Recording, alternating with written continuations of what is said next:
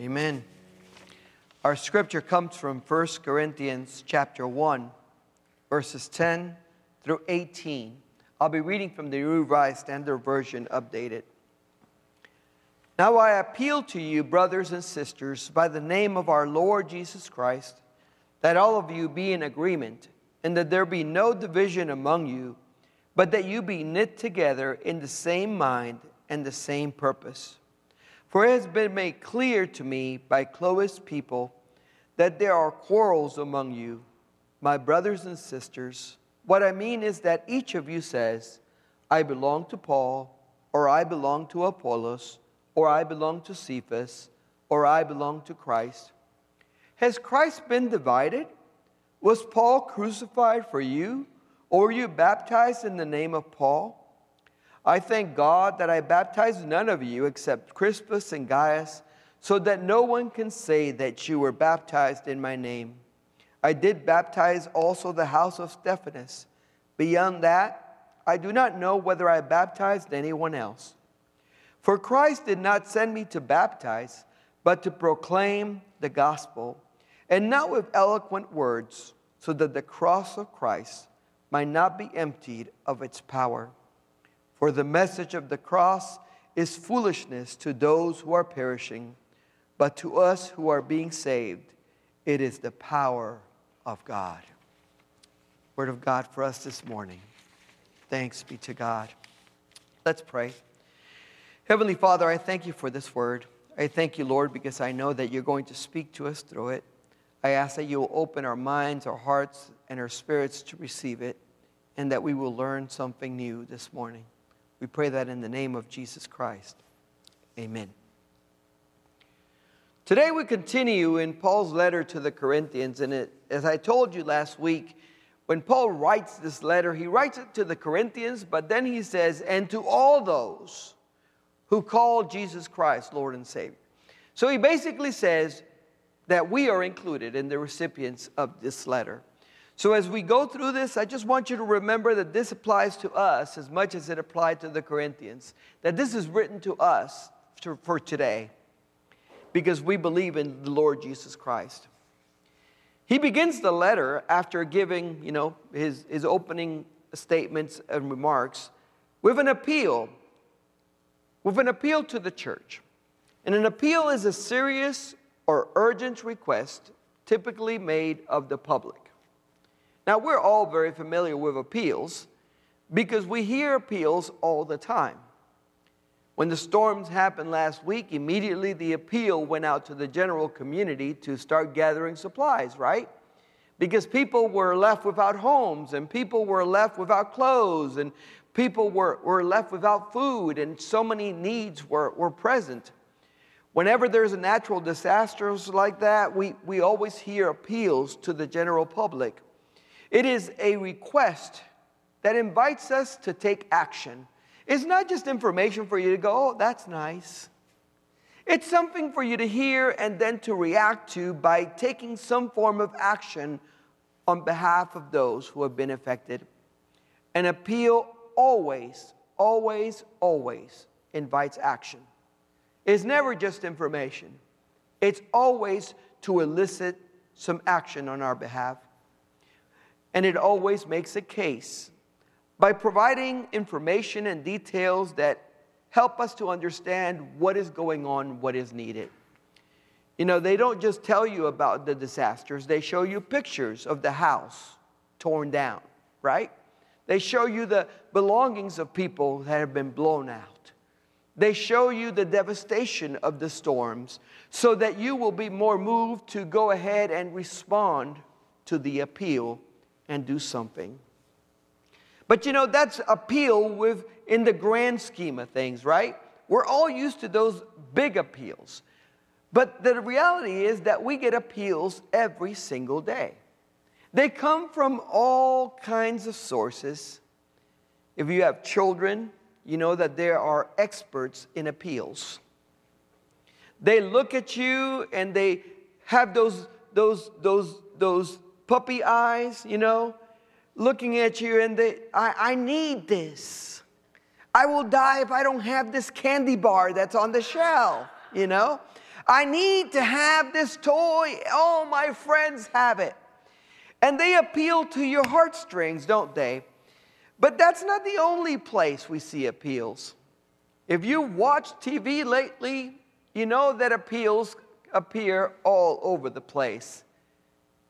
You watch football and the playoffs, there was a zillion commercials about ordering pizza or buying chips or having just the right snack for the game. There was appeal after appeal after appeal. And after a couple of hours of watching commercials for pizza, you get this strange idea that you should order pizza, right? It, somehow it just kind of reaches you. The appeal becomes more and more apparent. Appeal, like I said, tries to move you. It moves you from the couch to ordering that pizza. It moves you from seeing what your child wants to getting it and putting it in the cart. The appeal moves you to do something because you can't do otherwise. And when an appeal is successful, it changes something in you, it touches something in you. When Paul begins his letter to the church, he begins with an appeal. After introducing himself as an apostle of Jesus Christ, after telling them that he believes that they're fully blessed by God with all spiritual gifts, he says, I have something to request from you. I have something to ask of you. He says, I hear that there's disagreements and divisions among you. I want to appeal to you in the name of Jesus Christ our Lord so that you will be knit together in the same mind and with the same purpose in Christ. He says, This is what I want. Paul doesn't appeal to them by his own authority. He doesn't say, Because you love me, Paul, because I'm such a great leader. He says, Because you love Jesus Christ, I appeal to you to be of the same mind and purpose as Christ. Paul here is not calling on them to love him more, to do what he says because he's the leader and the boss. He's simply appealing to them based on their faith and their belief that Jesus Christ is their Lord and their Savior. You see, Paul has received reports from the people of Chloe's family, and we assume that's a family within the church. Somebody told. Somebody went to Paul and said, Oh, you won't believe what they're doing. They're over there arguing about who's the greatest, who's the greatest leader, who's got the most spiritual gifts. They're doing all of these disagreements in the church. You know, that never happens nowadays, but it happened a lot back then. You know, People always wanted to be the greatest. People always wanted to be the first. And they had been disagreeing with each other, and Paul hears about it. And Chloe's people had said, You know what they're doing now? They're arguing about who baptized who and who's the greatest leader among the leaders that have come through the church. Now, we never compare pastors to previous pastors or anything like that. We just don't do those things anymore. But back then, they did that all the time. And apparently, this has gotten to Paul's ears, and, and he's very concerned about it. You see, the argument centered about who they belong to, whether they belong to Apollos or to Cephas or to Paul or to Christ. And this has led to them becoming divided into factions. Well, you know, I really like Paul, or I really like Cephas, or I really like Apollos better. And they have become fractured as a congregation. They're no longer together because they're yoking for position and trying to say that the one who baptized them is the greatest. And you got baptized by some second rate leader. You got baptized by somebody who's not as good as the one who baptized me. And Paul recognizes that this is getting in the way of the ministry of the church. Whenever we lose sight of Jesus being at the center of our ministry, we lose sight that we have to be of the same mind and of the same purpose as Christ. That He is why we are here. So Paul's appeal says, I want you to be knit together. Knit together. And this is not the get along shirt where you stick two kids in one shirt and hope they'll get along with each other. This is knit together in the sense of being diverse people coming from different backgrounds, coming from different experiences, and being woven together into the fabric of what is to be the church of Jesus Christ. Paul was recognizing you, y'all are different, and that's okay.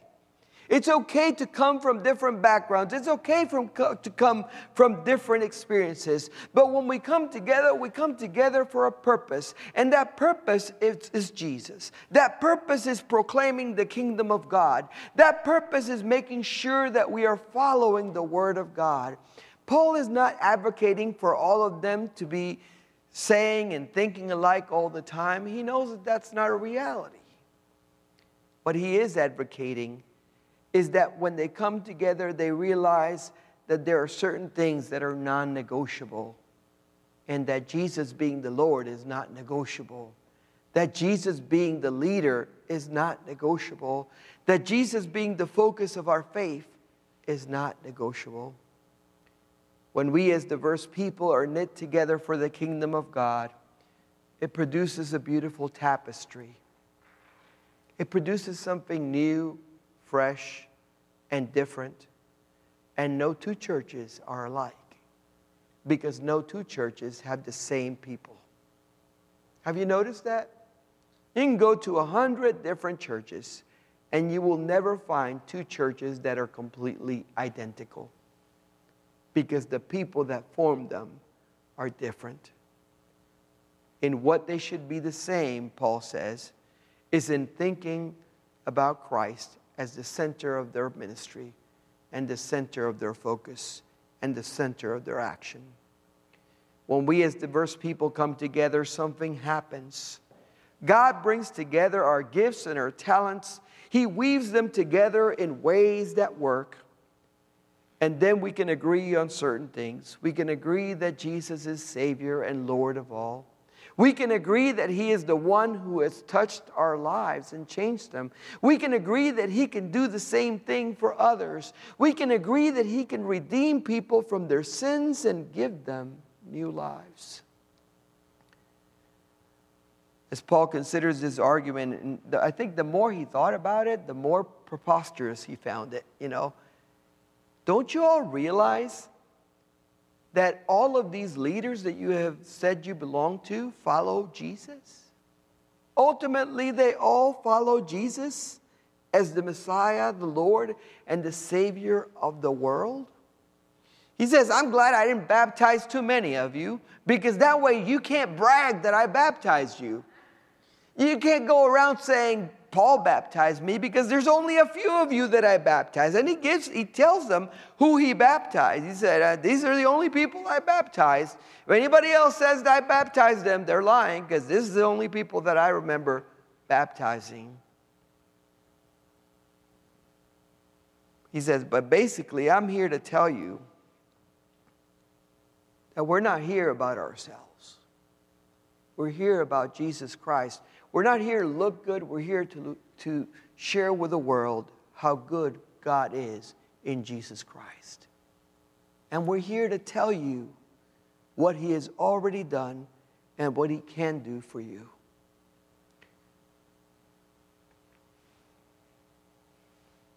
Paul really wanted people to understand that it wasn't about Paul or Apollos or Cephas.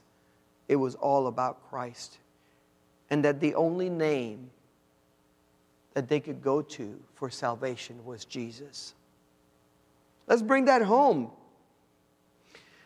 There is no power in the name of Miguel or Jose or Jim or Kathy or anybody in here. There's only power in the name of Jesus for salvation. When we preach, when we praise, when we pray, when we express our faith in whatever way we choose, we are centering that on Jesus and Him alone. Christ alone is the foundation of our faith. And when we center ourselves in Jesus, it brings unity of mind and purpose because we are coming together at Christ. And you can come from any direction, and if you're meeting at Christ, you're coming together in Him.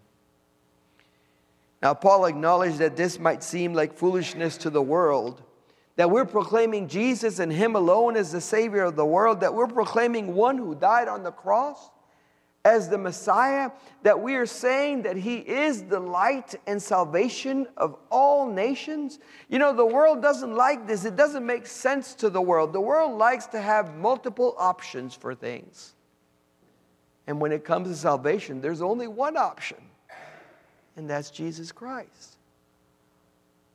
He says, I know that it seems like foolishness to the world, but to us who have been saved, it is the power of God for salvation.